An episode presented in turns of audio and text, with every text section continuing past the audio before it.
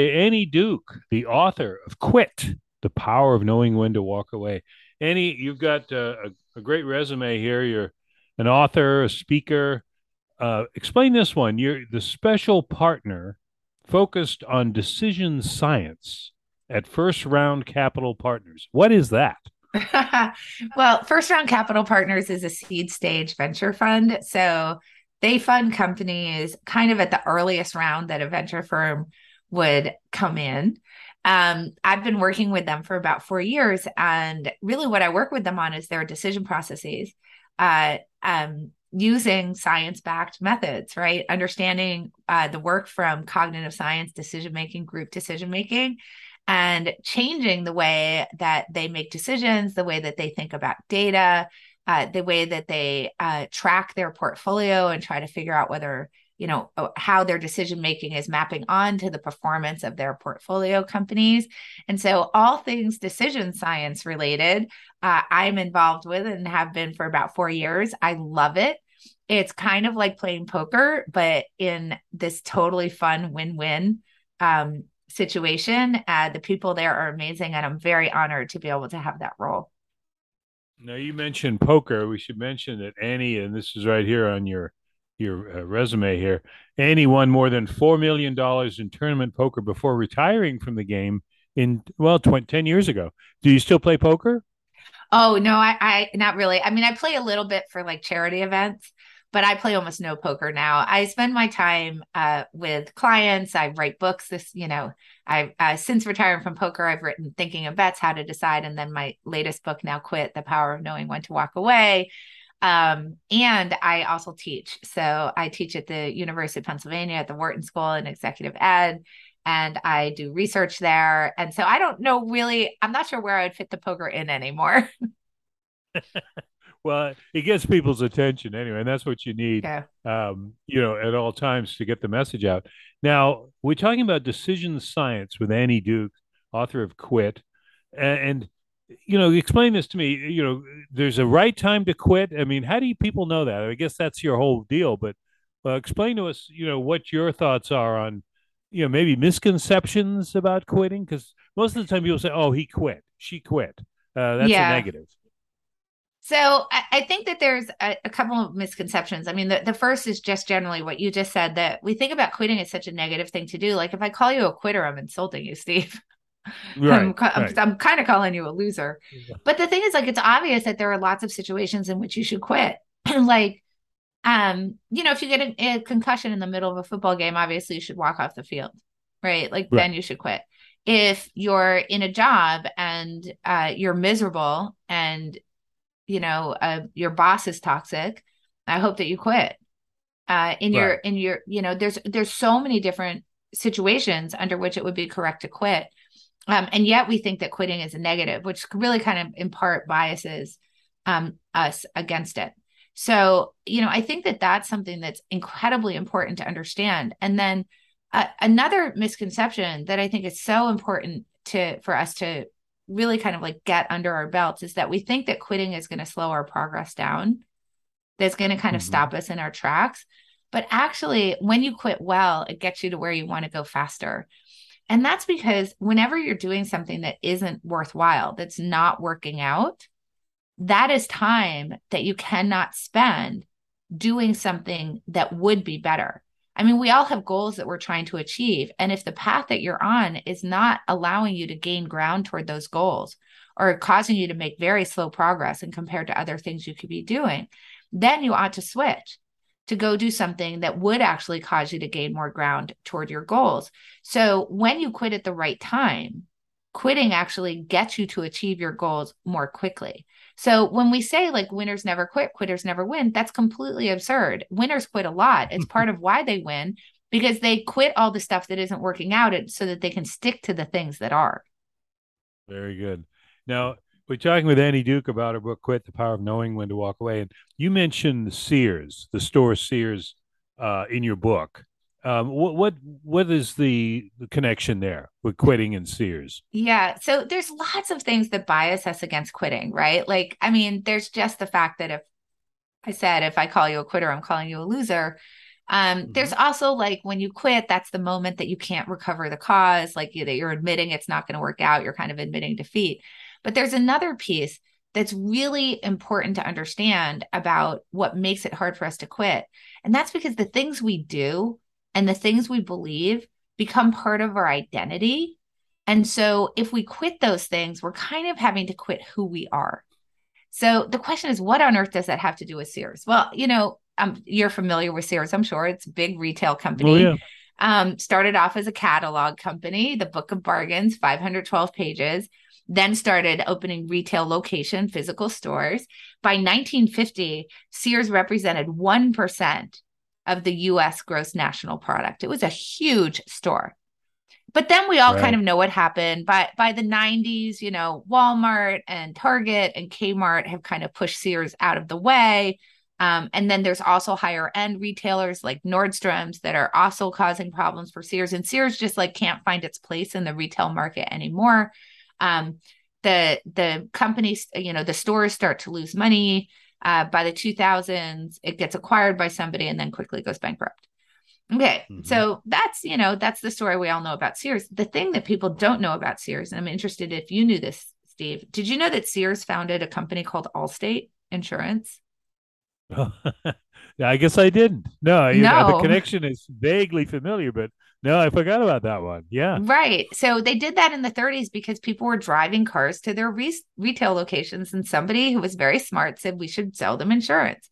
So they literally had insurance agents like in their retail stores. So you could buy like pots and pans and insurance for your car in the same location.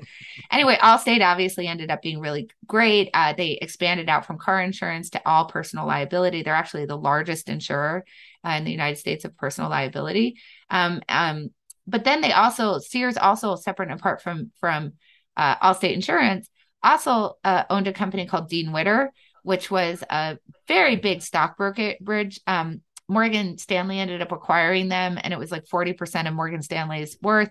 They also founded the Discover Card, Coldwell Banker. So they had this huge financial services um, business, which obviously, like I'm telling you, all these companies, they still exist today. They're very successful. Right. I think the market cap of Allstate is something like $40 billion. Um, so then the question becomes, well, wait a minute, how come Sears went broke? That doesn't make any sense because they had all these valuable assets. Well, what happened was in the 90s when the retail locations started to really falter and that was losing, that part of the business was losing money, uh, shareholders were demanding action. And then the board went and decided what they were going to do. And what they said was this is a quote, we're going to get back to our retailing roots. So they decided when it was a choice about kind of what to stick with and what to quit, they decided to quit the financial services business in the sense that they sold all of those assets off in order to try to save what was clearly a failing retail business. And then we know what happened right. from there. Those things thrived and Sears went went bankrupt. So the question is why would they do that? Because looking from the outside in it seems clear like keep Allstate insurance and sell your retail locations that nobody wants to go to anymore. And the reason right. is it has to do with that retailing roots. It's because Sears was a retail company. It was part of who they were. It was their identity. And so that's mm-hmm. why they couldn't quit. And what happens to Sears happens to all of us. Our careers become part of our identity. The things we believe become part of our identity. These are all things that are very hard for us to walk away from. That's that's interesting, and that's and that's very enlightening because, yeah, you now as you recount what you just did, I'm thinking, Sears boy, they were successful right. in, in all in sending up all those other businesses. They just uh, failed at the one that they started with. Yeah, um, when they um, were faced with this really with, big quitting decision, they quit the wrong stuff. Well, that's it. Uh, talking with Annie Duke about quitting. Four key strategies for becoming a better quitter. If you would, let's let's just go over those uh, briefly. Kill criteria, a quitting coach, which I think is fascinating constant exploration of backup plans, and the monkeys versus pedestals mental model. you want to start with that one? Sure. So, look, one of the things that makes it really hard for us to quit is the time and effort or money that we've put into something. Like, have you ever heard someone where, like, they're in a really bad relationship and they're complaining to you about it? And you say, Well, why don't you break up with them? And they say, Because I put mm-hmm. so much time into this already. Right. Oh, and the, yeah. the, the, right. So that's a fallacy because it doesn't matter if you've already put time into it. It's is the next, you know, is the time that you're going to put into it in the future worthwhile. Um, and so this is something called the sunk cost fallacy that causes us to stick. So one mm-hmm. of the mm-hmm. ways to help us be better quitters is actually to reduce the effort and the time and the money that we put into something before we you know before we figure out that it, it, really we ought to be walking away. And that's where monkeys and pedestals come in. And it's very simple. This comes from Astro Teller over at x at google which is the in-house innovation hub. Um, imagine you're trying to train a monkey to juggle flaming torches while standing on a pedestal. So steve you'd make a lot of money if you could figure out that act right? Like you really? go out to the town square and people would uh-huh. be throwing dollars at you you know? So yeah. all right. So if if you're going to approach that project, you have two things that you could do. One is you could start off building the pedestal, and the other is you could start off training the monkey to juggle the flaming torches. And what monkeys and pedestals tell you is monkey first. Like you have to try to juggle, get the monkey to juggle the flaming torches before you build the pedestal. Why? Well, because if you can't get the monkey to juggle, there's no point in having the pedestal. Right? right. Like Right. The problem uh-huh. the problem is not the pedestal. You already know you can build the pedestal. The problem is the monkey right. and the flaming torches. So uh, start with the hard part of the problem first and avoid pedestal building, which really is false progress because you already know you can do it and there's no point in it anyway. But when you think about right. the way that people approach projects, what do they always say? What's the low hanging fruit? Let's tackle that first. Uh huh right? Yep. But the low hanging fruit, by definition, is stuff that you already know you can do. It's pedestal building. And what happens is when you approach problems that way, you start to put time and effort and money into things. You start to create ownership over the things that you've created. You start to become like Sears, right? Like it's my pedestal. Right.